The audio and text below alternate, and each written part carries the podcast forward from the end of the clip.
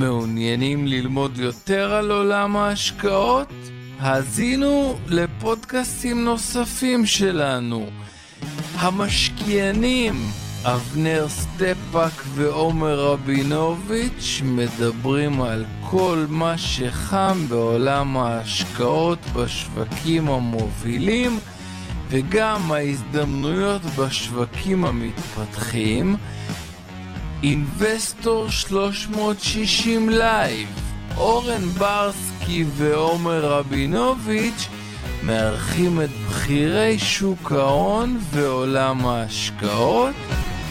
כסף חדש עם כל מה שרציתם לדעת על עולמות הקריפטו והפינטק והפודקאסט השקעות למתחילים לכל מי שעושה את צעדיו הראשונים בעולם ההשקעות.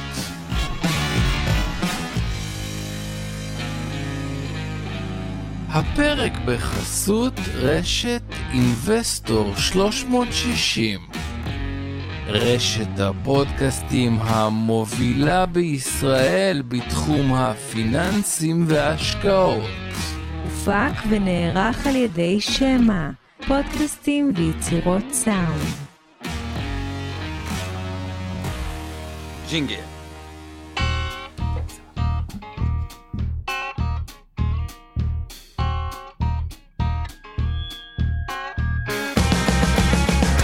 המשקיענים אבנר סטפאק ועומר רבינוביץ' בשיחה חופשית על התחומים החמים ביותר בעולם ההשקעות.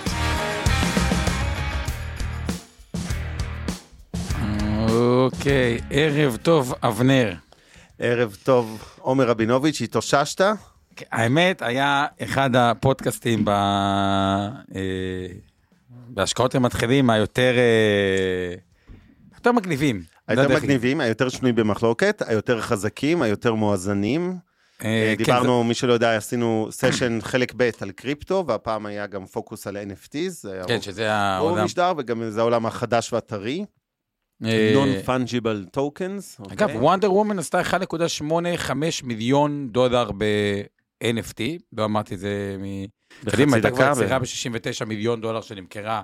וואו. אה, אבל זה בהתחלה, היצירה... ה- אה, נמשיך, אז... אה, כן, אז ממליץ- רגע, רגע, לפני זה אנחנו נתחיל, ונגיד תודה רבה. לעוז גציק שמנהל את השידור, לצוות שלך אורן ברסקי, עמי ארביב ואור חלמיש, לשי קלוט שיושבת איתנו פה באולפן ועושה לנו גם את הפודקאסט. אה, אה, שנקרא משקיענים, ואתם מכירים אותו, ואנחנו רוצים להודות לכם מקרב לב שוב על הבחירה בנו בשבוע שעבר, בגיק טיים מספר 3, כשאפילו לא היינו פה כל השנה, התחלנו במאי 21, נבחרנו מקום שלישי בקטגוריית כלכלה, not bad at all, ותודה לכולכם שתמכתם. יש פה כמה שרצו אה, לשלול מאיתנו את הפרס בדיעבד אחרי הפודקאסט ל-NFTs, שאלו אם אפשר לערער ל-Geektime ולדרוש כן. כן. שיעיפו אותנו. תן כמה מהתגובות יותר מצחיקות שאנשים... לא. עזוב, אוקיי, די, נתקדם. שבוע, שנה הבאה מקום ראשון, ארתור קרייזמן אומר, והוא צודק, אבל בסדר, היה פה אה, סשן עם קצת, אה, קצת סטנדאפ. אה, והרבה דברים רציניים, גם אם זה לא נשמע לכולכם, זה עולם ה-NFTs. אבל הפעם אנחנו הולכים לדבר הערב חזרה על אה, כדור הארץ, אה, במקום חלקות על הירח הווירטואלי של... אה, אה, מי זה לא- היה? לא כל אה, NFT זה ירח וירטואלי. דרייק, סנופ דוג, סנופ דוג. אם אתם רוצים נדל"ן ליד סנופ דוג, יש מבצע עכשיו, ב-2 מיליון דולר למטר רבוע. בוא נעבור לנושאים קצת יותר כן. אה, רציניים, נעבור לאווירת הרצינות. והשאלה היותר מעניינת שבה אנחנו נדון היום, זה האם יותר, איזה קבוצת חברות הכי מעניינות, ואני רגע עושה יותר מדי הכללה, אבל כדי לפשט, כדי שזה יהיה simple, אני אחלק את כל שוק המניות לשלוש, שזה too much simple, אבל עדיין. אחד, זה יש את מה שאני קורא להם הגדולות, שקצת דיברנו עליהם שבוע אה, שעבר, אני צריך לעשות את הדירוג שלהם, נעשה את זה אולי אה, שבוע הבא, אבל בגדול ראינו שהגדולות הן ענקיות בשווי, אפל שלושה טריליון, אבל, אה, או מייקרוסופט וזה, זה, זה חברות של טריליון ומעלה, שפעם לא היה את זה פשוט, זו תופעה חדשה. אבל עם העלייה המטורפת הזאת, היא עדיין מבחינת מכפילים לא יקרים. פייסבוק, גוגל, אזור ה-25, אפל, אזור ה-30, נטפליקס, 40 וקצת עם צמיחה מטורפת, מייקרוסופט, אזור ה-30, כולם מאוד צומחות וכולם מכפילים סבירים. זה קבוצה אחת. הקבוצה השנייה היא קבוצת, למי שמאמין במהפכה הטכנולוגית, ושהטכנולוגיה בעולם היא here to stay, נקרא לזה החברות הטכנולוגיות היותר חדשות, אלה שמאוד מאוד צומחות, אבל עדיין או הפסדיות או מכפילים מאוד מאוד אה, גבוהים. אגב, הרבה מהחברות האלה הם Israeli related, כמובן שלא הרוב, אבל לא מעט הסטארט-אפים הישראלים. והקבוצה השלישית, שאותה אני עושה הכללה יותר מדי, היא כל השאר, ששם כמובן צריך מה שאני קורא חברות ניטרליות. מה הכוונה? שקונים חברה, ואז דיברנו עליה כמו MPW, זה ריט של בתי חולים, אין לה ממש קשר לטכנולוגיה, או כמעט אה, לשום דבר, אה, וכנ"ל עוד רשימה מאוד ארוכה של חברות, שכמובן צריך למצוא את הטובות מביניהן. עכשיו, אה, אז זה ככה, אם אני עושה over הכללה של ה universe. והשאלה שבה רצינו להתמקד היום, היא למי שמאמין במהפכה הטכנולוגית, או שהטכנולוגיה היא כן here to stay, האם הגיע הזמן להתחיל לבנות פוזיציה למי שלא היה, או שחשב שבעבר המחירים הם גבוהים מדי, מכפילי 20 פלוס, בכל אותן חברות שורה אה, שנייה, אה, שירדו בין אה, 40 ל-70 אחוז. זה נושא הדיון, ככה כדי לחבר. כן. אה, אבנר אליך. טוב, אז יש לנו אין סוף חברות כאלה, כולל המון ישראליות, אה, ככה אה, נדבר על כל מיני דוגמאות. אתה רוצה, בוא נזרום עם המצגת שלך פשוט? אה, כן, ואני רוצה לפתוח דווקא מנתון, אז בואו נזרום עם המצגת, אבל אני רוצה דווקא אה, לפתוח מנתון אחד שהוא אה, מאוד יפתיע אנשים. RK, זה של קטי תזכיר ווד, מה זה, זה תעודת RK, סל. תעודת הסל הטכנולוגית על קטי ווד, עלתה 252 אחוז ממתי? מתי? מ-2017 לעומת הספאי שעלה רק 100 אחוז. כלומר, למרות נכון, היום הירידה, בערך, למרות הירידה, היא עלתה בשיא ב-600, אחרי זה ירדה 60 אחוז, אז ה-S&P 500 עלה קצת מעל 100 אחוז, 100%. הכפיל את עצמו, והיא נתנה 250 אחוז, 52%. כלומר פי שלוש וחצי. נשאלת השאלה, ובואו שכל אחד יחשוב שנייה לפני שאתם עונים לנו בצ'אט, או מי ששומע בפודקאסט, תחשבו שנייה, כי היא שאלה מתחכמת, אבל אולי אני עושה פה התחכמות על התחכמות, תשאל גם את אבנר. כן, האם המשקיעים של RK, בכמה המשקיעים של RK מורווחים? שוב, התעודה עלתה 252 אחוז, בכמה משקיעים מורווחים? איך יכול להיות שהמשקיעים בכלל לא מורווחים 252? יש פה עניין גם של כסף, כלומר, כמה כסף היה בתעודה שהייתה נמוכה, מה זה משנה? לא הבנתי, השקעתי 100 אלף דולר ב-2017 לא. אצל קייטי ווד לא, בתעודה לא, שנקראת RK. יש להם בהתחשב גם 350 אלף דולר ב- בערך. בכמה כן, מי שהשקיע ב-2017 ולא זז, אבל מה קורה בעולם ההשקעות, ויש הרבה גרפים, ה-S&P עלה בממוצע 10% בשנה, המשקיעים של ה-S&P עשו בממוצע איזה 5 או 6 אחוז בשנה. איך זה יכול להיות? כי כשהשוק היה גבוה היה הרבה כסף, וכשהשוק היה נמוך היה מעט כסף. כלומר, עוד פעם, המשקיעים ב-S&P, לפי כל הגרפים שאני רואה שפרסמו JP מורגן וכל אלה, כן, עשו בממוצע 5-6 אחוז. כן. איך זה יכול להיות אם ה-S&P עשה 10 אחוז בשנה? מבחינת כמות הכסף, היה הרבה כסף כן, בתוך הבנתי, הבנתי, ה-S&P, כן, כן. שהוא היה טוב, גבוה. זה- מה זה מורכב, איך סיבכת לנו את החיים, אני ומעט מסכים איתך. כסף שהיה נמוך. אז רק יש נתון אחד שהוא נתון מטורף, אוקיי? כן, כלומר, שלא לוקחים רק את התשואה של התעודה שהייתה פלוס 252, זה שיתוף רגע. כן, לא לוקחים רק את התשואה שהייתה 250, את התשואה פלוס לחבר את הכסף שהיה בתוך התעודה. כלומר, כמה כסף אנשים הרוויחו על RK בהתחשב בכמות הכסף שהייתה. אתה רוצה אולי כן. להסביר את זה יותר טוב ממני, רק שיבין את אני הסוגיה? לא, אני לא בטוח שאני אצליח, זה גם לא נורא חשוב. אני מבין מה אתה לא, לא, מנסה זה להגיד. נורא חשוב, זה קריטי, מה שאני הולך להראות פה זה קריטי חיים ומוות, למה כי זה זה... קשור, חיים ומוות, לנושא שלנו להיום, על המניות החבוטות בנסדק, שקרסו 30 עד 70 אחוז, האם הן רלוונטיות להשקעה או לא? אני אסביר רגע, אוקיי? כן. כי, כי זה הנקודה אולי הכי חשובה בכל עולם ההשקעות, אוקיי? המשקיעים ב-RK, למרות שתעודה עלתה 252 אחוז, מה אנשים כתבו לך פה? זרקו משהו בצ'אט. זרקו שצריך לקנות את תעודת סארק, שורט על אה, RK, אז- אפשר להרוויח, ואני אוסיף שאפשר להשקיע בתעודת סמארק, יש גם את סמארק הבוק, שזה שורט מארק וזה, אבל תמשיך, הבנתי, כן. אוקיי, יפה. אז מה שמדהים, המשקיעים בתעודה RK בממוצע, כן, אם לוקחים את כמות הכסף שהייתה שם, הפסידו כסף. מה זה אומר לנו? כן, שני דברים רגע, וזה ככה הטיפ הראשון. אחד, תחשבו איזה מטורף זה, תעודת 252 אחוז, בממוצע כסף שהיה בתעודה, כלומר, כן, אנשים קנו אותה בשיאים, הפסידו כסף. הפסידו כן, כסף, ברור. וכשהיה מופסדים. קצת זה- כסף, אני רוצה להמחיש את זה בכל זאת ברוח האתגר שנתתי, פשוט אומרים הרבה פעמים שגם בישראל, למרות העליות לאורך השנים, הבורסה נתנה, שוק המניות נתן תשואה גבוהה ורב שנתית ממוצעת גבוהה, ובכל זאת רוב הישראלים הפסידו כסף. למה? כי רוב הישראלים so called, היום אגב זה פחות נכון, וזה היה נכון עד לפני עשר שנים בטוח. אה, קונים ב-93 בשיא ההייפ של ההנפקות, ופתאום נבהלים יש מפולת, יוצאים מהבורסה, יושבים בבית, חוזרים ב-99 כשהבורסה מתאוששת. אה, יש מפולת במרץ 2000, הדוט קום, רצים לברוח, הפסידו כסף. כנ"ל 2008, בורחים במינוס 40 אחוז, חוזרים ב-2011, אחרי שכבר השוק תיקן פלוס פלוס פלוס. ולכן אם נבדוק את המשקיע הממוצע, הוא לא באמת היה בתעודת הסל של קייטי ווד מ-2016 עד היום, כי אם הוא היה, הוא באמת הרוויח את הסכום הזה, הוא השקיע מ-1,000 שקל, יש לו היום 350 אלף בערך, אם עשינו 250 אחוז. הוא הפסיד כסף. יש המון משקיעים שנכנסים ויוצאים, נכנסים ויוצאים, והתעודות האלה, מטבע הדברים, מגיעות לשיא הנפח שלהם בשיא העליות, בשיא הבועה במרכאות, ואז כשהן מתרסקות, הרבה מאוד בורחים מהם, ולכן יותר אנשים לפעמים מפסידים בתעודה שהיא על פניו עלתה לאורך השנים אה, בצורה יפה, מאשר אלה שהיו שם כל הדרך והרוויחו את הכסף הזה. נכון. דוגמה נוספת שאפשר לראות, כאילו, שתבינו, הרבה אומרים לי, תשמע, אני מושקע בסקוואר ומופסד. עכשיו, שתבינו, זו חברה שבחמש שנים האחרונות עלתה אלף אחוז. בחמש שנים. אבל הם קנו אותה. ב- אבל כש... לאחרונה היא ירדה, אוקיי? עכשיו, למה אני אומר את כל הדבר הזה? כי בואו נסתכל, אפשר לראות פה ברגע בסקף 25, אם את יכולה לשים אותו, אבל מי ששומע רגע, אותנו... עדי נותן פה הערה. מה שעומר אומר, נכון גם לקופות גמל מסוימות, לא נזכיר את שמם, גם עדי לא, ש... אה, איפה זה היה?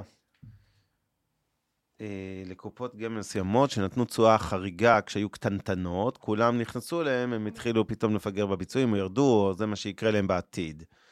זה נכון גם לקרנות נאמנות מסוימות, זה נכון מאוד גם לקופות גמל מסוימות, אני מבין את הרמז. אה, בהחלט, אה, זה קורה הרבה פעמים כשנוצר הייפ סביב מוצר פיננסי, או סביב מניה ספציפית. היא יצרה תשואות מאוד גבוהות על כסף קטנצ'יק, אז אנשים מסתערים, ואז נכון. יותר מפסידים ממרוויחים. נכון, ואז הרעיון הזה, שמה שאני קורא כאילו conviction, אם תפסנו את גל בתחילתו זה מדהים, או לא להיכנס בסוף, או להבין האם זה גל רגעי, מתי הגענו להייפ, האם זה גל מאוד מאוד גדול, באמת היה לנו, לי ולך, את באמת פודקאסט שבדיעבד אני מאוד שמח עליו. בגדול תתרחקו מהמניות שורה אה, השנייה, ובואו נראה באמת מה קרה להם. אה, אבל, ופה אבל גדול, לדעתי, למי שמאמין בעולם טכנולוגי, ואני מאמין שהעולם הולך להיות יותר אה, טכנולוגי, אני רוצה לתת לכם רשימה של חברות שתבינו על מה מדובר ולמה מלא אנשים אה, הם אה, עצובים לאחרונה. אז בשלושה חודשים האחרונים, אה, דוק אן, דיגיטל אושן, שהיא במחשוב הענן, ירדה 34 אחוז. אגב, היא הייתה לא מזמן ב-120, היא ירדה למעלה, אה, כלומר, היא ירדה 50 אחוז אה, אה, מהשיא.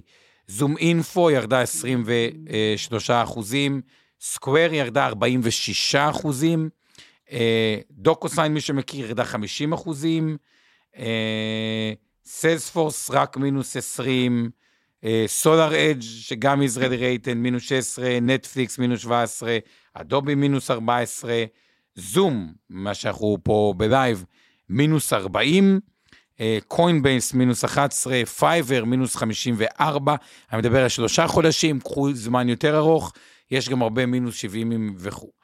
ונשאלת השאלה, אה, האם זה מתחיל להיות מעניין, ואני ככה רוצה לזרוק רק כמה אה, אה, נתונים, ואז גם ניגע בכמה אה, דוגמאות. אה, חברות. אבל איך אמרתם, קודם כל הערה אם אתה רוצה. כן, ההערה שלי זה ש... אה, מניסיון, כשקורה, הרבה פעמים יש את הוויכוח המסורתי בין השקעה בתעודות סל או מכשירים פסיביים, האם לקנות תעודה של אה, ענף מסוים, או אה, להיות אקטיביים יותר ולבחור בצ'רי פיק, מה שאנחנו רואים, לבחור מניות ספציפיות מתוך אותו ענף, ולהגיד, הם בשיטפון הזה שלהם מעניינות ואחרות לא, וזה בעיניי המצב המתאים גם לעכשיו. כלומר, יש פה חברות שגם אם המניות שלהם ירדו בהרבה עשרות אחוזים, אני לא נוגע בהן. ועוד uh, נדבר על כל מיני דברים uh, עוד מעט. ויש כאלה שזה לא עניין רק כעומק הנפילה, כך עומק האטרקטיביות. זאת אומרת, דיברנו על זה גם בעבר, ואני אזכיר שוב, צריך הרבה פעמים המשקיע הטיפוסי מתבלבל בין מניה טובה לחברה טובה ובין מניה גרועה לחברה גרועה. יכול להיות לנו חברה פנטסטית שהמניה שלה גרועה מאוד, כי היא כבר מתומחרת כל כך יקר, ולא משנה שהחברה היא מעולה וצומחת והכול, פשוט המניה יקרה מדי, כבר מגלמת עם ריבית והצמדה את כל הדברים הטובים שיכולים לקרות לאותה חברה, ואז פתאום המניה מתרסקת, אנשים לא מבינים למה, הם אומרים, אבל החברה מעולה, הם צומחים כל רבעון, אחלה נתונים, רווח, סיפורים. ואותו דבר יש גם הפוך. מניות שחטפו מה שאנחנו קוראים מושג שנקרא overshooting, כלומר המניה שלהם קרסה יותר מדי, בלי פרופורציה לחדשות הרעות שנוגעות לה או לענף שהיא פועלת בו, ואז הרבה פעמים זה מצב הפוך. אנחנו רואים מניה שירדה, סתם דוגמה, מ-100 ל-20, היא הייתה אולי צריכה לרדת רק ל-50-60, אבל היא כבר קרסה באיזושהי מפולת נקודתית, ואנשים זרקו מכל הבעל היד והגזימו איתה, ואז למרות שהחברה נראית רע והדוחות שלה על הפנים, ב-20 דולר היא כן מעניינת, ואפשר אה, אולי לקנות אותה, אבל אה, היא תעלה חזרה ותתייצב אי שם באמצע ב-50-60, ואתם עשיתם אה, פי 2.5 או פי 3 של הכסף. אז נורא חשוב בעיניי בתקופה כזאת, שאנחנו רואים חיתוך, נקרא לזה עמוק, במחירי מניות של באמת מאות חברות.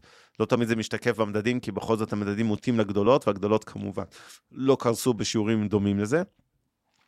כאן כן חשוב מאוד להיות סלקטיבי ולבחור את המניות הנכונות, וזה לא נכון לבוא רוחבית במצבים האלה בעיניי, ולהגיד, וואלה, אני קונה עכשיו את כל ה-30 ברשימה פה, או לא משנה מה, בלי לבדוק אה, אחת-אחת, פשוט uh, מאמין שהם יתקנו, כי הם ירדו חזק, אז נראה לי הגיוני שהם יחזרו. יש הרבה מניות שירדו חזק ולא יחזרו, ואולי ירדו עוד יותר חזק במשך. אז זה, זה שחברה ירדה, מניה ירדה, עוד לא הופך אותה בהכרח לאטרקטיבית להשקעה. אה, מסכים לגמרי עם, אה, אה, עם אבנר, ואני רוצה להגיד עוד משהו שהוא, למה אני, עוד איזשהו דגש מסוים, והוא הדגש הבא. בגדול, כל מי שרוצה להתעסק במניות, צריך לקבל החלטה. ואני שם רגע מדדים בצד, אני מדבר על מניות כאילו ספציפיות. האם הוא מתעסק רק בדברים שאפשר להצדיק יותר בקלות מבחינת כלכלית, כלומר מניות ערך או מניות ערך צמיחה, כלומר כאלה שמרמת מכפילים אה, סבירה. אה, דוגמת הגדולות היא דוגמה טובה. חברות ערך, יש עוד לא מעט חברות כאלה, ציינו אותן אה, הרבה, גם בשוק הישראלי וגם בכלל, אבל כאלה שהתמחור הוא מאוד קל. או שהוא אומר, אני מוכר גם חלק מהכסף שלי לטובת חברות שאני קורא להן מודל אמזון. מה זה מודל אמזון? אמזון כמעט תמיד נראתה יקרה, עד שעבר מספיק זמן, ואז יש איזה אפקט מנוף פסיכי. כי חברה שצומחת בעשרות אחוזים בשנה, יש איזה רגע שנקרא מנוף תפעולי. כלומר, שמתישהו ההכנסות ממשיכות לצמוח, ההוצאות כבר לא כל כך צומחות, ואז הרווחיות בבת אחת מתפוצצת. אגב, דוגמה לחברה כזאתי היא נטפליקס, שלאחרונה שולי הרווח שלה התפוצצו כן. כלפי מעלה. אגב, גם אה, אה, אמזון. אז... אוקיי, אבל בואו נדבר ב... באמת על המניות היותר, אה, נקרא לזה קטנות בינוניות, לא החברות של יפה, יפה. מאות מיליארדים. אז החברה הראשונה שלדעתי מעניינת, היא התחום של, ה... צריך להבין תחומים שמאמינים שהם ear to stay. כמו בלוקצ'יין. הבלוקצ'יין ובעיקר עולם הפינטק. ואני כן. חושב שהחברה שהיום בתחום הפינטק ממוצבת הכי טוב כמעט בארצות הברית, היא חברת. אה, אה, למה אני אומר את זה? כי בסוף מה שאני אומר, ה economic moat, היתרון התחרותי ושוב רגע, אולי אזהרת סיכון. אבנר, אתה רוצה להגיד ככה אזהרת כן, סיכון? כן, במיוחד היום שאנחנו נדבר פה על מניות ספציפיות, צאו מנקודת הנחה שכל מניה שנזכיר נמצאת אי שם בתיקי ההשקעות של לקוחות אינבסטור 360, או בתיקי השקעות קופות הגמל, קרנות הנאמנות, קרנות הפנסיה, קרנות ההשתלמות, הפוליסות הפיננסיות וכיוצא בזה שבניהול מיטב דש. ולכן יש לנו אינטרס כשאנחנו מזכירים את אותה מניה. זה לא תהיה המלצה לקנייה או מכירה של שום מניה פה, או להימנעות מביצוע פעולות במניות אחרות, ולא תחליף לייעוץ אישי, לא ייעוץ השקעות, ולא תחליף לייעוץ השקעות שמותאם לצרכים ונכסים שכל אחד מכם מידי יועץ השקעות מוסמך. ודעתנו שאנחנו מביעים אותה הערב היא דעתנו האישית והפרטית, עומר רבינוביץ' ואבנר סטפאק, ולא דעתה הרשמית וה... אה, פורמליסטית של, אה, אה, לא של אינבסטור ולא של מיטב דש, כן. אז באמת, חברת Square אה, היא בתחום ה- אני מאוד אוהב. אה, הפינטק. ה- ה- הסיבה שהיא מעניינת, לדעתי, היא כי היא עם יתרון תחרותי אולי הגדול ביותר, שזה מה שנקרא אה, ecosystem. מה הכוונה? היא תופסת את הלקוח בהרבה מאוד נקודות אה, קצה, או, או, או ב- בהרבה מאוד ממשקים.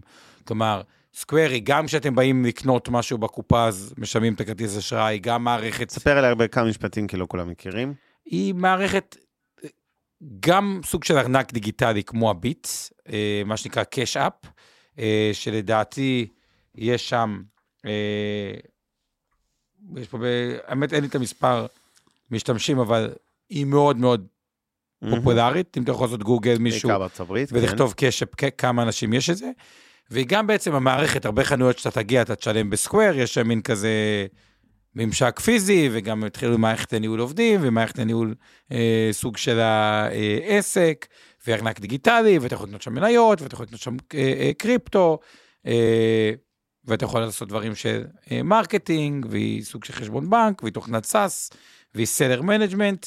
היא ויש לה מעל 40 מיליון יוזרים חודשיים אקטיביים שמשתמשים כל חודש בתוכנה שלה, אה, בעיקר בארצות הברית, וזה גם הביט שלהם שמעביר כספים, כמו שאנחנו ביט פייבוקס פפר, וזה גם ה... נכון, רק שיש שם מודל רווח, כי הוא מקבל. חלק מ sharing בכרטיס אה, אה, נכון. אשראי, והיזם שהוא ג'ק דורסי, שהוא גם המציא את אה, אה, טוויטר, אה, ועזב בשביל Square, שבכלל נקראת בלוק.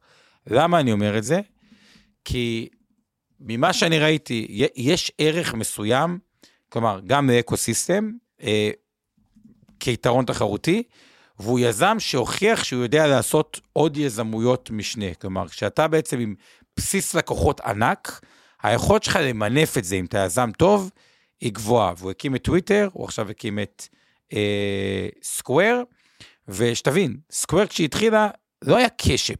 כלומר, זה כאילו עסק שנבנה בתוך עסק, והמניה הגיבה כן, בהתאם. אני חושב שהיא מקבילה קצת של פייסבוק, עם וואטסאפ ואינסטגרם וכל הדברים שמסביב, שאתה אומר, מה שלא יקרה בעולם הזה, אז כאילו, יש לה מספיק רגליים בנישות שונות, במקרה הזה של אה, Square בפיננסים, שכאילו, זה קצת ניהול סיכונים כזה, יש איזה load balancing כזה של, אה, בסדר, זה יכול להיות שאיזה תחום מסוים ייפגע, אז יש להם תחום אחר, והם בסך הכל אה, חזקים, צומחים, מושרשים היטב בעשרות מיליוני אה, בתי אב ועסק, אז כן, אני מסכים עם הניתוח הבסיסי של מה שאתה קורא ecosystem, כשמישהו שולט בחלק מהותי משרשרת ערך של ענף מסוים, הוא יותר יציב, נקרא לזה, וסיכוי יותר סביר שהוא ישרוד את כל המהפכות ה disruption של שחקנים חדשים טכנולוגיים שנוגסים אה, בעיקר בבנקים המסורתיים, ואחרי זה יתחילו לנגוס אחד בשני בחברות טכנולוגיה. אני מסכים ש Square בפוזיציה מצוינת. אה, אה, נכון, עכשיו היא נסחרת כאילו במכפיל 79 היום, אבל ברווחים העתידיים שלה ל-2023 היא כבר מכפיל 47, אה, שזה לא נורא. השנה נגיד 2021 היה צמיחה של 85 במכירות, שנה הבאה קצת פחות.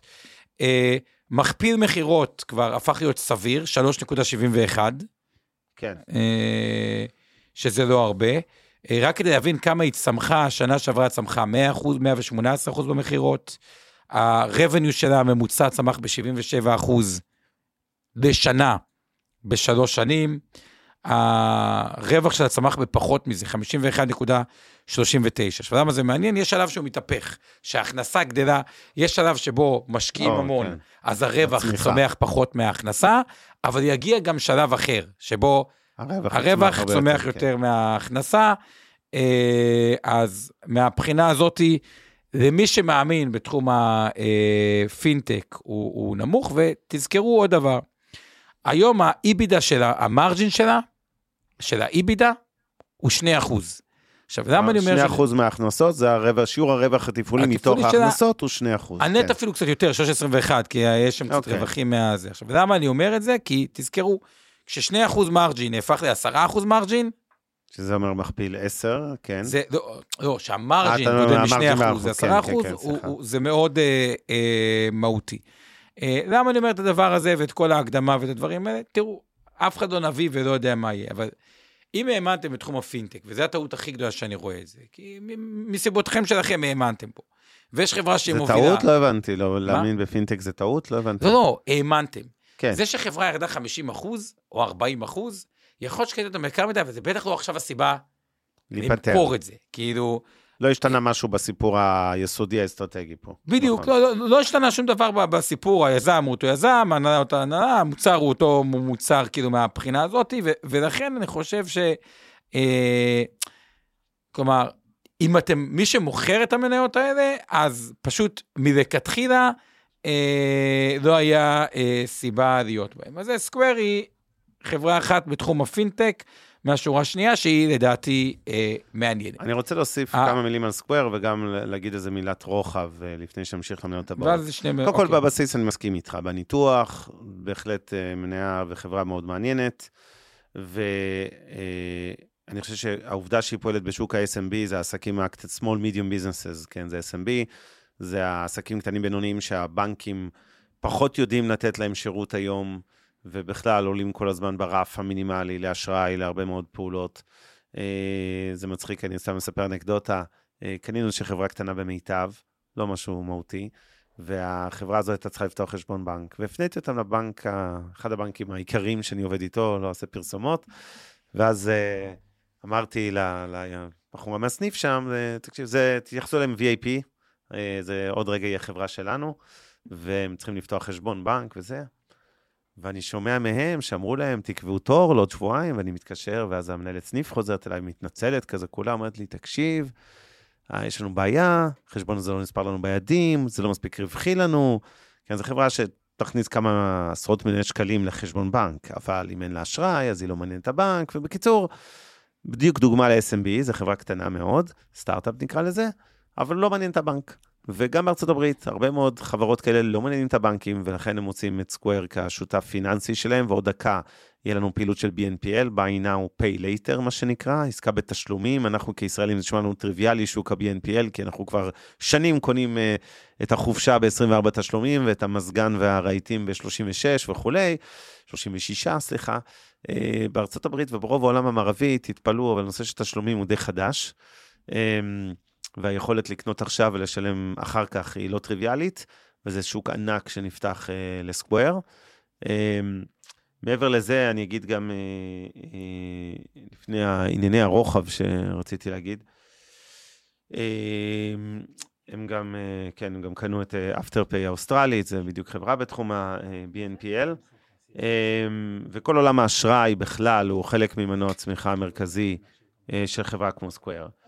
אבל אני רוצה להגיד משהו רוחבי לפני שנתקדם הלאה, שאני חושב שמשהו מהמשבר הזה שעבר על המניות האלה בחודשיים האחרונים, על הרבה מאוד חברות, על עשרות חברות ששוב, אנחנו מסתכלים תמיד על מדדים, על נסדק, על S&P 500, ו- ומתעלמים או לא תמיד שמים לב לדם ברחובות במאות חברות שנשחטו 30, 40, 50, 60, 70 אחוז. אחד הדברים שקורה ברגעים אלה, ואני חושב שהוא הולך להיות טרנד, זה החזרה לשפיות והמעבר ממכפילי הכנסות או מכירות למכפילי רווח, כמו בעולם של פעם שכולנו הכרנו. וזה חלק משינוי הטעמים בשוק, צריך להבין את זה. וכשהולכים למכפילי רווח, אז מודלים של הרבה מאוד חברות, כולל ישראליות כמו פייבר, כמו וויקס, להבדיל, כן? אה, כי באמת אין מה להשוות, אבל אה, הרבה מהחברות האלה אה, השקיעו את כל התזרים שלהם בצמיחה, בשיווק. כי הם אמרו, יש מודל של Unit Economics, מה שנקרא, מודל היחידה השולית הבאה, שאנחנו קונים את הלקוח הבא, אנחנו, הוא עולה לנו להביא אותו 100 דולר, הוא מייצר לנו נניח בשנה אה, אה, 150 דולר, או נגיד 200 דולר בשביל הפשטות, זה אומר שלקח לנו שישה חודשים בממוצע כדי להחזיר את העלות שלו, אוקיי? זה ה-TROI, ה-time to ROI, זה שישה חודשים. אני מדבר נניח שהוא הכניס 300 דולר ולייצר רווח של 200 ליתר דיוק, אז, אז אתה 100 דולר שהשקענו בשיווק, בלגייס את הלקוח הזו, אה, הגענו, אה, החזרנו בתוך אה, אה, חצי שנה נניח. ואז החברות האלה בעצם באות ומשתוללות בכספי שיווק עד אינסוף, מוציאות עוד ועוד ועוד כסף, הן מפסידות, בדוחות הכספיים נראה רווח תפעולי, הפסד תפעולי הרבה פעמים, בטח שהתזרים יהיה שלילי עמוק עוד יותר, כי הן משקיעות בצמיחה, ועד היום האנליסטים אמרו, אוקיי, לא מעניין אותי שורת הרווח שלהם, לא מעניין אותי התזרים כל כך, כל עוד הן לא בסכנה חלילה של אה, חסר כסף. הן משקיעות בצמיחה, יום אחד הם יעשו ברקס על הוצאות השיווק, ואותה חברה שלפני שלוש שנים מכרה ב-300 מיליון דולר, והשנה תמכור נניח אחרי ארבע שנים, שלוש-ארבע שנים במיליארד דולר, ישתלם לה אז להשתולל בהוצאות אה, שיווק ותזרים שלה. כי הנה, עכשיו היא במיליארד דולר, אם היא תחזור להוצאות שיווק נורמטיביות, לא תשתולל, אז פתאום המיליארד דולר האלה יעשו רווח של נניח 20 אחוז, בידה של 200 אה, מיליון דולר, והחברה תרשום רווח נקי, אני ממציא, של 80 מיליון דולר אחרי מס ומימון וכולי, ובעצם קיבלנו אותה במכפיל 12 של היום, מיליארד שווי חלקי נניח, נגיד שגם השווי שלה היה מיליארד דולר, לשם הדוגמה, אז חלקי 80 נקי, אז היא מכפיל 12 ופתאום היא הפכה להיות חברה מאוד זולה. הרבה מאוד אה, חברות אה, נסחרו עד היום, בעיקר בסגמנט שנשחט, שבו אנחנו מדברים היום, במכפילי הכנסות בכלל, כי לא היה מכפיל רווח, כי הם הפסידו, אה, מדדו אותם על קצב הצמיחה, לא עניין כל כך מה זה מעיד על הרווחיות העתידית, אלא יותר באיזה אחוז הם גדלו בהכנסות שלהן השנה, או ברבעון האחרון לעומת קודמה וכולי. ועכשיו אנחנו רואים בעצם שינוי טעמים בשוק, שהשוק עובר לחברות עם מכפיל נמוך. אה, זה גם מתחבר למה שדיברנו על, אגב, תחזית ל-22, על כל נושא הדפנסיביות. זה לא בהכרח אחד לאחד, אבל הרבה מאוד מהחברות הדפנסיביות, כולל האנרגיה, כולל הבנקים. אה, אה, קחו דוגמה מעולם ההייטק, כן? אינטל עולה מתחילת שנה ב-7%, וזה שאינווידיה יורדת ב-12%, אוקיי? זה בדיוק אה, דוגמה טובה לעניין הזה של חזרה למכפילי רווח. עכשיו, כולם מבינים שכן, אינטל לא תצמח בקצבים אדירים, כנראה פחות גם אינווידיה, אבל... זה שהיא אה, אה, מרוויחה, אה, עושה, מייצרת אה, תזרים מזומנים, מה שאנחנו קוראים free cash flow, FCF, שהוא נגיד 10% מהשווי שוק שלה, במילים אחרות, כאילו מכפיל 10 על הרווח התזרימי האמיתי שלה, וואלה, פנטסטי, נכון? זה נראה פתאום זול לעומת לקנות חברה במכפיל אינסוף כי היא מפסידה, ובמכפיל, לא יודע, 20 על ההכנסות שלה, גם אם היא צומחת מהר. אז יש עכשיו חזרה לנורמליות בעיניי, אני, סליחה שאני משתמש בביטוי שפיות, אני גם רואה בזה שפיות. וזה חלק, מסביר את הדיפרנציאציה העצומה שיש לנו במניות ספציפיות בשבועיים האחרונים אה, מתחילת שנה, או ליתר דיוק בחודשיים שלושה האחרונים מאזור נובמבר, שבזמן שחברות מסוימות נשחטו ב-30 עד 70 אחוז, חברות אחרות בכלל עלו, והמדדים לא נראים רע כל כך, גם מתחילת שנה שהם במינוס קטן, אבל בטח בשלושה חודשים נראים עוד יותר טוב. אז בסך הכל זה בדיוק ה... ה, ה עניין שצריך להבין, עברנו לעולם עם דיפרנציאציה יותר גבוהה, ועברנו מעולם של מכפילי הכנסות ולמי אכפת מההפסדים שלנו, לעולם שאכפת מההפסדים, ואנחנו עוברים חזרה למכפילי רווח, כמו פעם. עכשיו השאלה האם זה here to stay, המגמה החדשה הזו, שזה רק איזה מכה קלה בכנף לחודשיים שלושה, להערכתי זה here to stay. אני חושב שבהייטק זה יבלוט במיוחד, יצפו מחברות קצת ללחוץ על הברקס בעולמות הוצאות השיווק, וגם אגב, לפעמים הוצאות תפעול. הוצאות שכר וכולי, ולהראות לנו שכל התזה שמכרתם לנו בחמש, עשר שנים האחרונות, שאתם כרגע משקיעים בצמיחה, צמיחה, צמיחה, כי יום אחד אתם תהיו ענקיים, ואז כבר לא תצטרכו את כל ההוצאות האלה ותרוויחו ערמות של כסף, להראות לנו שהתזה הזאת אכן נכונה. זה מה שאנליסטים מחפשים היום בשוק. אה, מסכים, מסכים בגדול כאילו עם, אה, אה, עם מה שאבנר אמר, אמר גם משהו חכם, כאילו, תחשבו על זה ש... בסוף, אמרתי משהו חכם. כשמעלים את, ה, אה, את הריבית, אז אנשים צורכים, איך אני אגיד, כאילו פחות רוצים שיחרטטו אותם. מה הכוונה? רוצים לראות, אוקיי, כי תזרים בעוד 20 שנה, כשיש אינפלציה 7, הוא כבר לא שווה כל כך הרבה, אז show me the money today, אבל זה בדיוק ההזדמנות שלפעמים מעבירה לתגובת יתר. עכשיו, רק כדי לסכם את הסיפור על סקוויר, שתבינו גם, היא חטפה כי קטי ווד מחזיקה אותה והרבה אה, מכרו אותה, אבל 11% מהחברה היום זה בכלל שורטים שמהמרים נגדה, בגלל כל השורטים על ארק וכו'. עכשיו, למה זה מעניין? כי תזכרו, חברה שהיא טובה ויש עליה הרבה שורטים, יש רגע שהשורטיסטים צריכים להתכסות. מה זה להתכסות? זה אומר שהם צריכים לקנות את המניה... חזרה. חזרה. וכשיש חברה טובה עם הרבה שורטים עליה, אם היא תמשיך לצמוח והתזה תתפוצץ, זה כמו תחשבו קפיץ שנמתח, נמתח, נמתח, נמתח, נמתח, נמתח, כאילו, הוא טס. אז עכשיו הוא רק לא נמתח כלפי מעלה, הוא נמתח כלפי אה, אה, מטה, אה, והפוטנציאל, ככל שהוא נמתח יותר להתפוצץ, אם תמשיך להניב תוצאות טובות, אה, הוא גדול. החברות השניות, שאני חושב שזה אזור שהוא די מעניין, אוקיי? ואולי חלק אה, לא יסכימו איתי וחלק כן יסכימו איתי, ככל שזה גם ירד יותר, עדיין לא כל כך זולות, אבל אה, רציתי גם להביא חברה אה, ישראלית, יש את העולם של Upwork ופייבר. ואני רוצה רגע להסביר משהו לגבי אה, פייבר ו Upwork, למרות שאפשר לדבר עוד רגע על התמחורים, נראה את התמחורים שלהם. העולם של הפרילנסרים הוא עולם שלדעתי אה, הוא עולם של long term אה, יהיה בצמיחה. למה? בגלל שחברות אה, משתנות אה, מהר, הצרכים בהם מהר, הרבה מהם הבינו ש... אה, אגב, לא תמיד קל לפטר, יש ועדי עובדים, יש מדינות... פחות בהייטק. מה? כן, אבל לא מדבר רק על בהייטק. בכלל, שוק העבודה, אתה דינמי, ותיאורטית, יש הרבה חברות שאומרות, וואלה, עדיף לעבוד, או, או אין ספק שעולם הפרילנסרים הוא עולם שילך אה, ויגדל. אה, ויש שתי חברות מובילות בתוך העולם הזה, אני חושב שהן כבר די הוכרע, כאילו, לא רואה את זה אה, כמה עוד הרבה חברות.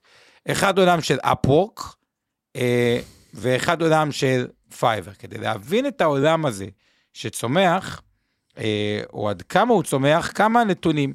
אתן לכם כפי Upwork, אה, אגב, סימבול UPWK, אה, מהבחינה הזאת היא שווה 3.6 אה, אה, מיליארד, הונפקה ב-21 דולר, היום היא ב-28 דולר, קצת מעל, אבל כדי להבין עד כמה היא צמחה, אפוורק, אם לוקחת אפוורק של 2016, היה לה 164 מיליון הכנסה.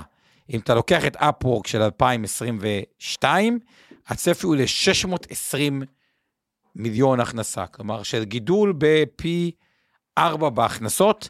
עכשיו, לחברה לצמוח פי 4 בהכנסות, זה לא... אה, זה הרבה. אה, היא כמעט תמיד מכה את התחזיות, כלומר, קווטר 3, 2020, תמיד יקטע את התחזיות עד עכשיו, אה, מהבחינה הזאתי. היא צמחה השנה ב-33 אחוז, שנה הבאה צפי ל-22 אחוז, שנה אחרי זה ב-22 אחוז. מכפיל מכירות 7.4, זה לא זול.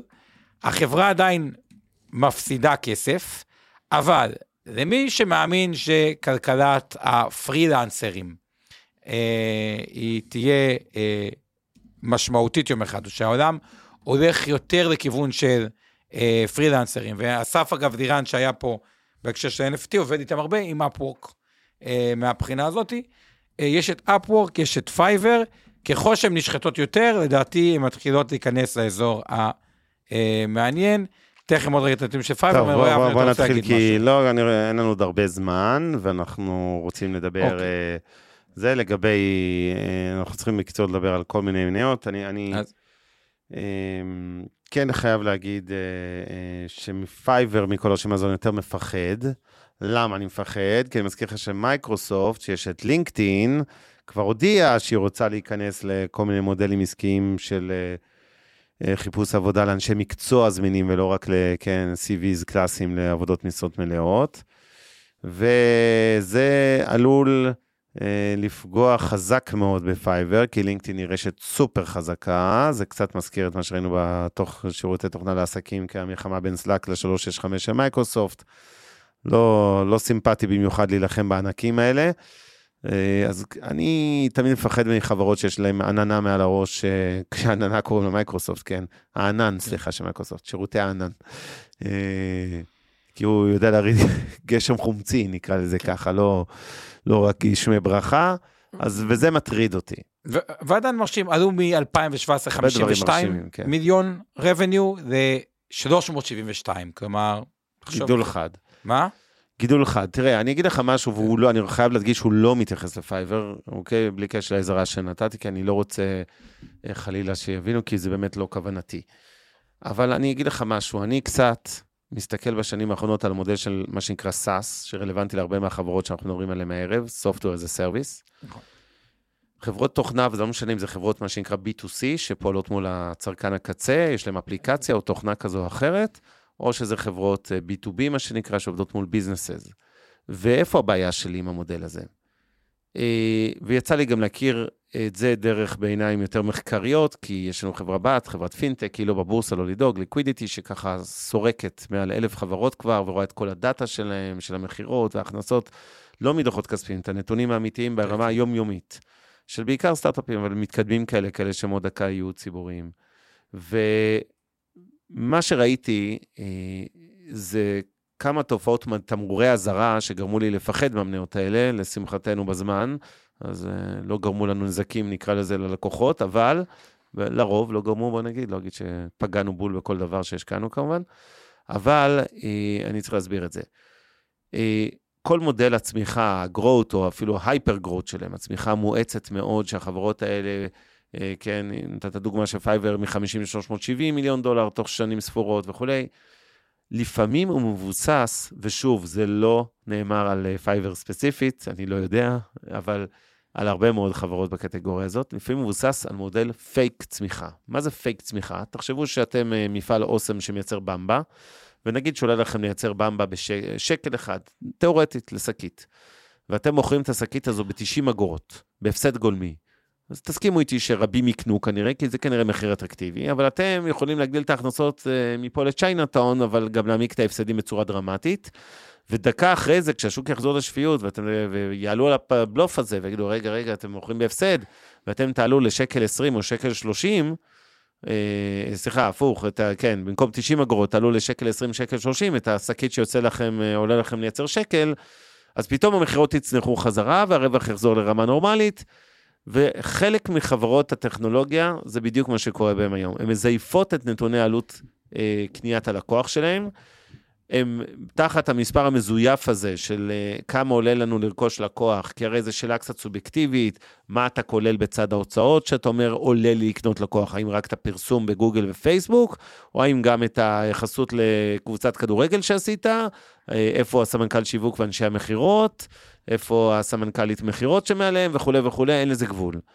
ואני אומר שהתעשייה הזו מעריכה בחסר את תוצאות השיווק שלה, מעריכה בחסר את ההצעות לקניית לקוח. על הבסיס הזה התפתחו מודלים מפלצתיים של בוא נשתולל ונשחית את הרווח ואת התזרים של החברה רק כדי להראות גידול בשורת ההכנסות, מה שאנחנו קוראים top line revenue, ובחסות הטרללת הזאת קיבלנו מחירים בריאותיים להרבה מאוד חברות שהתפוצצו לפני, בחודשים האחרונים, וטוב שכך. אני מסכים, ועדיין, אני חושב שהעולם של הפינטק אה, אה, והניהול וזה הוא עולם מעניין, בדגש על חברה שמצליחה להיות ecosystem אה, מהבחינה הזאתי. העולם ש... מי אתה סליחה, פספסתי? כמו Square. כן, כן, הסכמנו על זה, כן. הוא מעניין.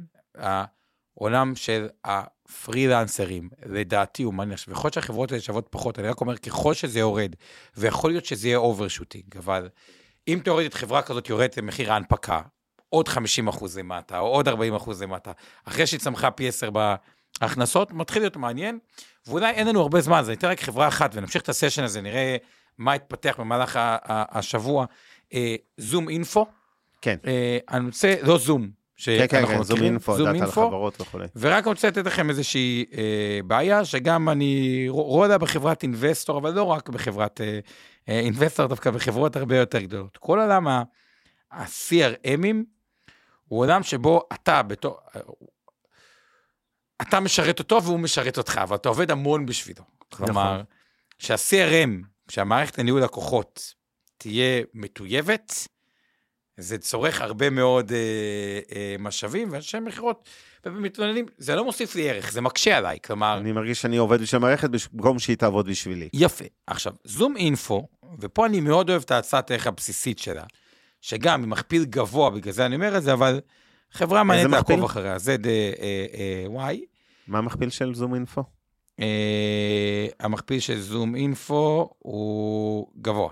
אתה רוצה לדעת כמה גבוה? כן. 30 בערך על המכירות. על המכירות? על המכירות. כמה זה על הרווח או על ההפסד שלהם? Uh, בערך 100, 100 על הרווח. וואו. את הדברים האלה. אבל... עכשיו תסביר לנו למה החברה במכפיל 100 על הרווח לא, היא אטרקטיבית. אני אומר, אבסולוטית היא נסחרת ב-20 מיליארד דולר, שזה okay. אוקיי. לא המון. מה, אני אסביר את ההצעת ערך, לא ואני אגיד מה יכול להיות מעניין, אגב, ככל שהיא יורדת אה, יותר. זום אינפו באה ואמרה את הדבר הבא, תראה, אתה בתור איש מכירות, יש לך בעיה. אתה צריך לידים. נגיד אתה מוכר, בבסיס, ניקח את המוצר הכי פשוט, שואבי אבק, אתה עושה כבר שואבי אבק, אתה צריך לינק לכל המנהלי אה, בניינים שצריכים שואב אבק. אוקיי. אז היא דרך סקירה של כל הרשתות החברתיות, כל הדברים החוקיים. בעצם יצא כרטיסי ביקור וכו', רשת יצרה עולם שלם של אה, לידים אה, עסקיים. כן. אה, ובמפה לך, כלומר, אם אתה מוכר סאס, אה, תוכנה, אתה צריך לדעת מי האיש הרלוונטי לתוכנה בכל הארגונים. וזה הפתרון שהיא עושה, סטאר ברכישות יצרה גוף מאוד מאוד חזק. כדי להבין עד כמה חזק, ב-2018 היה לה 144 מיליון, היום יש לה מיליארד מכירות, הצפי הוא שנה הבאה, שזה, לא, שזה צמיחה מאוד מרשימה, ותמיד הכו את הצפי.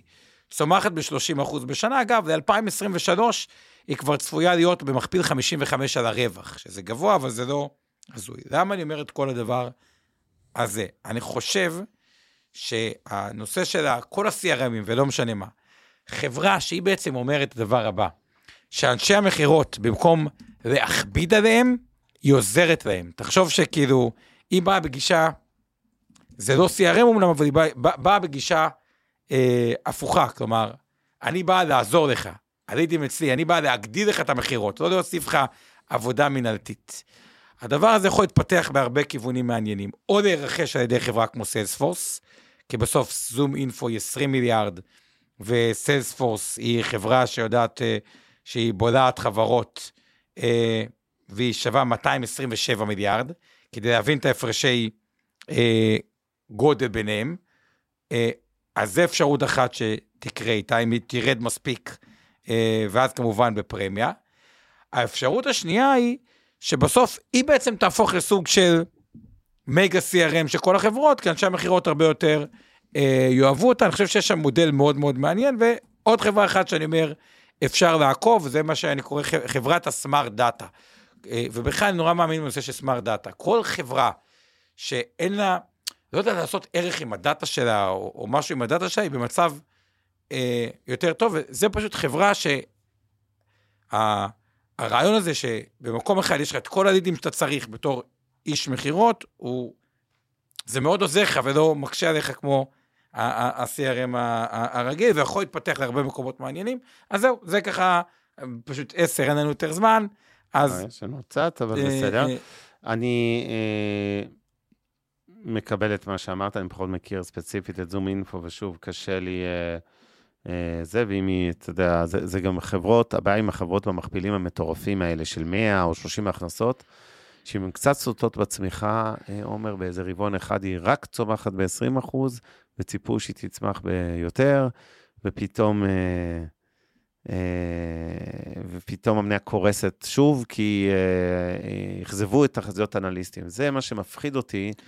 במניות של חברות שמראש הם מכפילים מאוד מאוד גבוהים על הכנסות ועל זה. אני מסכים איתך שאסטרטגית זו חברה כאילו על פניו טובה לטווח ארוך, אבל מניות של חברות כאלה, ושוב, זו הבחנה בין מניה טובה לחברה טובה, טיפה מפחידות אותי, אני חייב להודות. אז, אז אני אומר את הדבר הבא, אני מכין אתכם מהשנה, שה trade שלנו שנה שעברה היה לא להיכנס לחברות האלה ולהיות בערך. אבל אני חושב שבאווירה של היום, יש סיכוי שהחברות, אה, דוגמת אלה או בכלל, שנראה, אה, נראה אותן, אה, לא רוצה להגיד נשחטות או יורדות מאוד, או קורסות, כי אל תשכחו, הרבה אנשים גם עובדים ממונף קול, ומה שיורד, יכול לרדת חזק.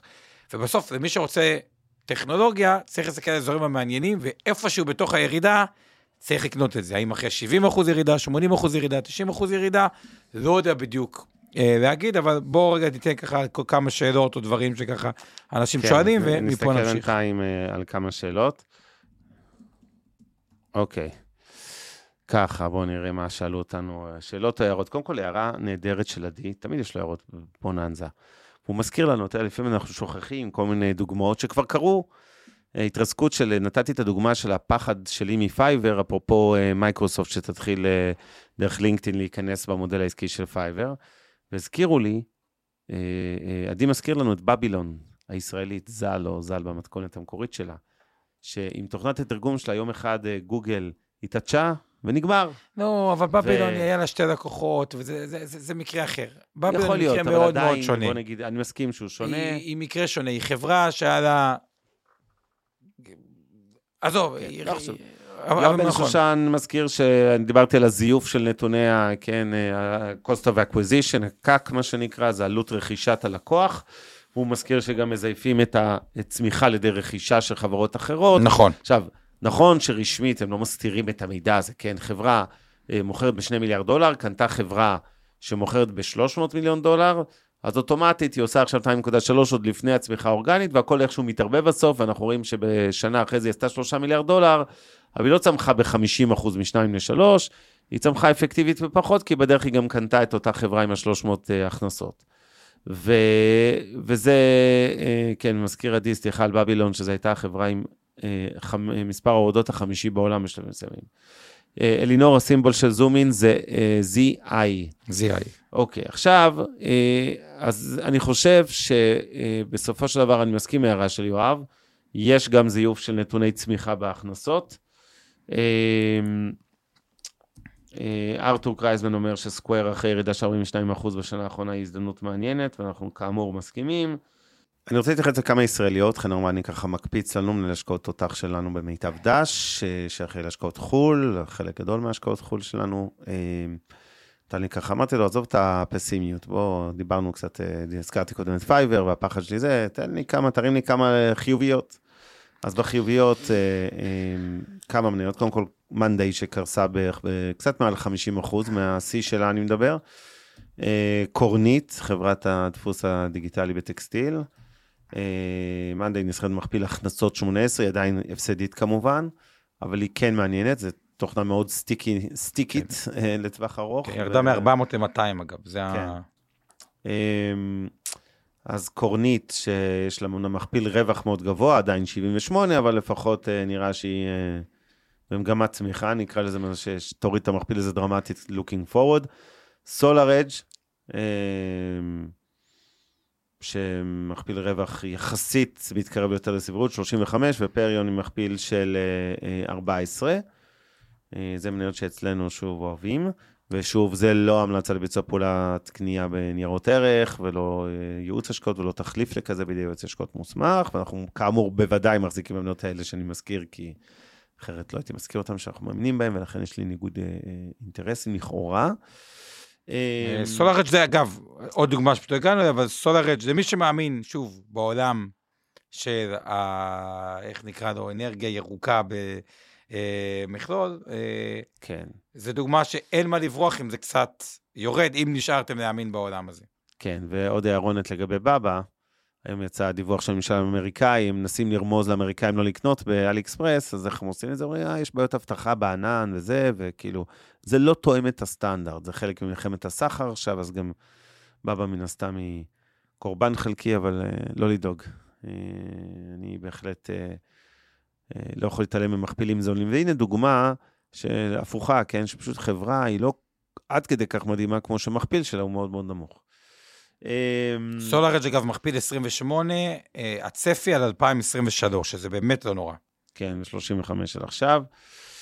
זיוויה שרון שואלת, האם עניין הבגדים לכפר אהבה עוד רלוונטי? כן. לאן להתקשר לתיאום מסירה? אני שם לך את הנייד שלי בצ'אט, תכתבי לשם, אני אחבר אותך למי שצריך, או אדאג שאפילו יחזרו אלייך. אה, מי שמאמין באנרגיה ירוקה שישקיע בכורים גרעיניים, וזו לא בדיחה, אומר, עדי, כן, יש כורים גם לייצור חשמל גרעיניים, כמו שראינו, כאלה שעושים צונאמי ביפן, או אה, אה, הכורים באיראן, שכמובן הם רק למטרות שלום וייצור אה, אנרגיה. אגב, עוד חברה די מרשימה שאולי שווה להזכיר, זו חברה שנקראת מרי, אה, שהיא סוג של אמזון ופינטק והכול, אה, אה, מי שככה רוצה E, אה, M-E-L-I, שווה ככה להסתכל Mhm. עליה. גם פה, שתבינו את הצמיחה בטק, מה זה צמיחה? revenue מ-2016 צמח מ-844 מיליון, וצפי ל-9.4 מיליארד ב-2022. זה פי 10, צריך להבין את העוצמות של זה, ועם מכפיל רווח על הצפי על 2023 של 63, שם מכפיל מכירות 9.3. אז זה לא זול, אבל בהתחשב בצמיחה של 30% בשנה, אה, זה לא אסון, גם ככה להסתכל. זהו, נראה לי שמיצינו להיום. אז חברים, תודה רבה שהייתם איתנו. אנחנו נעבור ל... אה, לישון בקרוב. אה, שרה פוגל רק מזכירה בדרך שהתיק הדרגון זה תיק שמפוזר על סוגי נכסים בעולם, ממוצעים של כל הסקטורים, כל תקופה, מבוסס על אה, מחקר מפורסם של קריס קול. כן, אני הזכרת לי נשכחות. אה, מכיר, נחזור לזה, באמת צריך להתייחס לזה. תרשמי לנו בקבוצה, תזכיר, תזכירי לנו את זה בקבוצה שאנחנו קובעים נושאים, זה אחד הנושאים, תיק הדרקון תקראי לזה, בסדר? זה... תיק הדרקון, יורק אש. בקיצור, אנחנו רוצים להגיד תודה רבה לעומר רבינוביץ', משפט אחרון. שרצה להגיד עוד משפט אחרון, ואבנר לא נתן לו. אפלי המעניין יכול להיות השנה, שתראו, תמיד יש דברים אהובים, ותמיד יש דברים שנואים. מזמן כבר לא ראינו את הטכנולוגיה שנוא. הפעם האחרונה שאני ראיתי את הטכנולוגיה שנוא, זה היה בקורס שהעברתי ב-2011, שבה המניה הכי שנואה בוול סטריט הייתה אפל, שנסחרה במכפיל 10 או 11 על הרווח. זה היה לפני קצת יותר מעשר שנים, ומאז היא עלתה אלף אחוז. וואלה. עכשיו, למה אני אומר את זה? לא קורה הרבה זמנים שהטכנולוגיה היא השנואה. עכשיו, היא פשוט התחילה ממכפילים מאוד מאוד מנומפחים, אז כאילו חלק מזה זה פשוט אוויר חם שזה, אבל אני חושב שיכול להיות ה play המעניין של השנה, אם ימשיך ה overshooting לכיוון השני, לעבור דווקא, להצליח לרכוש דווקא את אותן חברות שמאוד צומחות, שצמחו יותר מדי, אולי שבמכפילים קצת נדיבים מדי, אבל זה לא קורה הרבה שטכנולוגיה. ושוב, אנחנו בתוך מהפכה טכנולוגית. מי שלא טכנולוגי, אה, בסוף ייעלם. לא קורה הרבה פעמים שדווקא טכנולוגיה שנוא, בדרך כלל זה דברים אחרים, וזה יכול להיות פליי מעניין להמשך השנה, ככל שזה יהיה יותר זול, וגם הערך יעלה. כלומר, המניות האלה יעלו, זהו, עם זה סיימתי. אוקיי, אוקיי. אה, שרה, אה, זו קבוצה פנימית שלנו לגבי נושאים לשבוע הבא, זו הייתה הכוונה פה. אה, שיחות פנימיות. תודה. לילה טוב, עדי אומר שהכל נשמע כמו הטפה של קייטי ווד, מעניין. דווקא אמרנו להימנע זה, מהחברות האלה לפני זה, כן. אז זה קצת מצחיק שאומרים את זה, אבל כן. אבל בסדר. אה, תודה לכולכם, תודה, וואו, איך שכחתי את איתן גרבר, שעשה לנו תרגום לשפת הסימנים, אבל החרשים לקויי השמיעה שלנו כבר מכירים אותו, אז אני בטוח שהם לא פספסו. תודה למיכל כץ ולשיר פלדמן על התמלול של הכתוביות. תודה לשי קלוט שמלווה אותנו פה ועושה לנו את הפודקאסט. לעוז גצליק, התותח של מיטב דש שמנהל את השידור הזה כמדי שבוע כבר שנה וחצי. ועמי ארביב, אור חלמיש, אורן ברסקי, מהצוות של אינבסטור 360. פספסתי מישהו? אה, תודה לך, אבנר. תודה לשליח של. וולט, או לא יודע מי, שהביא לך את הראמן פה, ששוכב ומחכה כבר ארבע שעות וכבר נהיה קר, ושיהיה לך בתיאבון, אני אתה אכלת אותו. חלקית, את הראמן. אתה נגעתי כמה נהיגות. יאללה, שיהיה לילה טוב לכולכם, וניפגש. בשבוע הבא כרגיל. המשקיענים, שמחנו להיות אתכם, ותודה שהייתם איתנו, לילה טוב. לילה טוב.